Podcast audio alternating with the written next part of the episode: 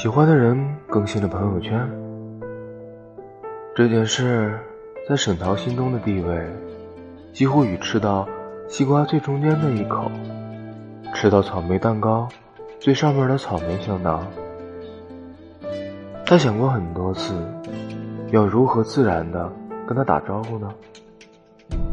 谢谢你之前借我伞，等一开学我就还你。太普通。也太客气了，你的伞用起来超舒服的哦，会被认为是奇怪的人吧？你的伞我已经帮你洗好了，呃，算了，其实怎么样都突兀。最后经历了无数次打字删除、打字删除后，沈涛想出来的办法就是，在朋友圈。先自然的跟他聊几句，然后自然的开始私聊。然而，他加他将近半个月，他都没有发过朋友圈。所以现在，他在点进朋友圈前，看到了他的头像时，几乎要在床上打滚了。而后，他又感觉到一种莫名的紧张。但他的手指犹豫了一下，还是点进去了。这是一张羊羔的照片，配字是“小朋友”，这也太可爱了。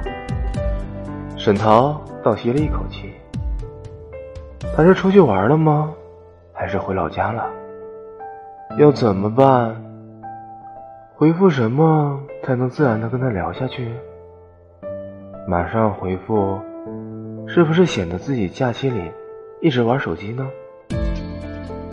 超可爱的呀，我很喜欢羊的，哈哈，是呢。沈涛盯着屏幕，眨了几下眼睛。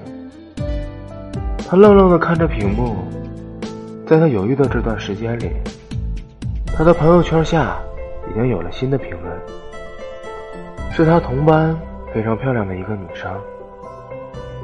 他盯着那个女生的评论和她的回复，又看着自己打出来的，这是小尾寒羊吧？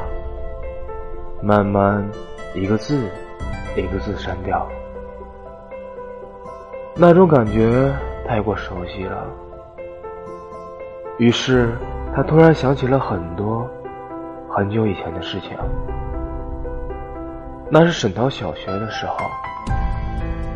有一次，老师宣布要选一位同学以后负责黑板报。如果有同学愿意，可以下课去找老师单独说。他在桌子底下紧紧攥紧裙角。他下午的课一直忍不住想，回家的路上也想，吃饭的时候也在想，自己能做好吗？以后。会遇到哪些问题呢？同学会不会对他不满意？他要怎么去跟老师说才好呢？然后，他开始想以后要怎么出板报，就像秋游前夜一样睡不着觉。他一直想到第二天下午，最后才犹犹豫豫的进了老师办公室。他把那段。你想了一个晚上的话，犹犹豫豫的说了出来。然而，老师明白了他的意思后，非常抱歉的看着沈涛。啊，老师知道你有这个能力的，但是昨天有同学先找过老师了。在那一瞬间的沮丧程度，类似于准备好了勺子和想看的剧后，蛋糕。却已经被别人吃了。所以说，为什么自己是这样的人呢？遇到问题总是忍不住前后思量，总是忍不住考虑各种各样的情况，总是犹犹豫豫而又畏畏缩缩。他总是列出很多的选项，他总是在想，怎么才能说出最合适的话。做出最合适的事情。因为他害怕自己的话和行为会对之后的事情有巨大的影响。就比如在现在，陈芝就站在自己的面前，他不知道要怎么开口，不知道第一句要说什么，他脑海中闪过很多选项。今天还是很热闹。上节课老师的那个笑话好好笑啊，哈哈哈！你假期过得怎么样啊？但是想说的不是这些啊，真正想告诉他的不是这些。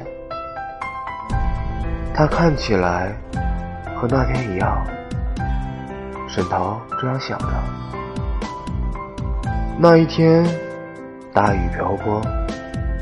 沈桃的朋友刚好那天有事，于是没有带伞的沈桃只好一个人在教学楼下等着雨停。雨点砸在地上的声响越发密集，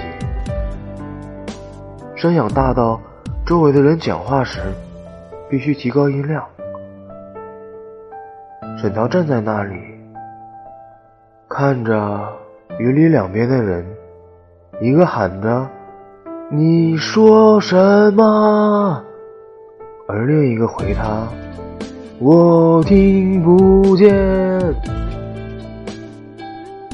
也不是不能跟其他朋友借到伞吧，但是这样大的雨，再加上这样大的风，单是独自打一把伞，就会弄湿身上。他不想麻烦别人，两个人共打一把伞。但是雨什么时候停啊？他望着灰白色的天空，然后陈志把自己的伞递给了他，丢下了句：“我的伞借你吧。”就笑着和朋友共打一把伞，冲进雨里。远了还能听到他的朋友。生气的喊道：“你小子把水溅到我身上了！”和他笑着说的：“哈哈哈哈！谁让你跑得慢呢？”他是非常非常直率的男孩子，已经不想再这样下去了，不能再畏畏缩缩了，一定要好好跟他说，好好告诉他，谢谢你那天借我伞。告诉他，其实你之前下课看的那本书，我也很喜欢。告诉他，谢谢你之前陪我去取资料。告诉他，我喜欢你。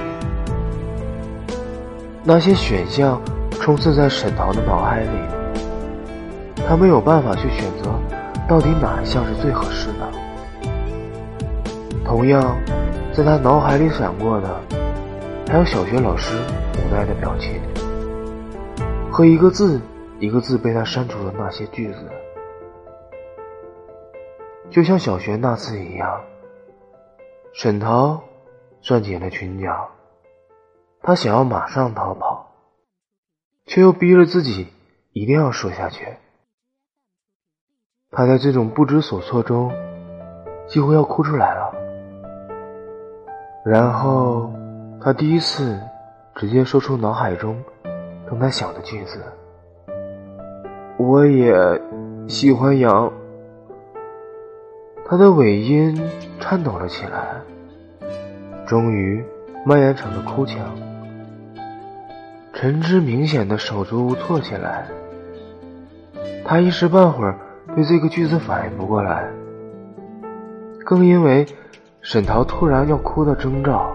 大乱阵脚，他的手在空中犹豫了好久，最后还是轻轻的搭在沈桃的背上，然后轻轻的抱住了她。而后，沈桃听见耳边陈真的声音：“咩。”好了，今晚的睡前故事就到这里了，晚安。做个好梦啊。